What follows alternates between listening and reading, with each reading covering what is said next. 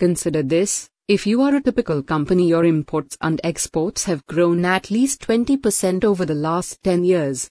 If you are one of those unique companies who prefer to deal with local suppliers, then all that is happening is that there is a layer of rent seeking middle person who is importing on your behalf and supplying to you. When the concept of the supply chains originated in late 70s, most supply chains were still national, while we're moving towards a regional structure. In fact, it might be fair to say, I have to confirm with Dr. Wolfgang Partsch, one of my colleagues in Munich and originator of the concept, that the pan-European regional expansion of Campaigner's supplier footprint led to the origination or at least quick adoption of the concept in the business world. Here was a practical solution to a real business problem, created by practical people working in the consulting industry. That was before everyone else, including the academia jumped on the bandwagon and overcomplicated things for their own purposes.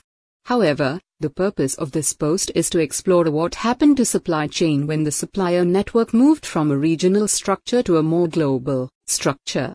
Hardly a company exists, at least not a large one, which does not have suppliers located outside its immediate regional footprint. No wonder the supply chain models of 80s and 90s are finding it very hard to cope with the globalization of the supply chains. If you are reading this, what is your view on the matter?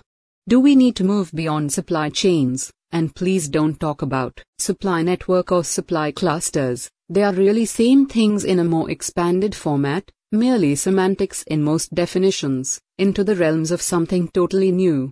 Or, do we need to just expand the reach of the current supply chain models? Or, do we need to expand the supply chain models? Please express your opinions below or by email to me.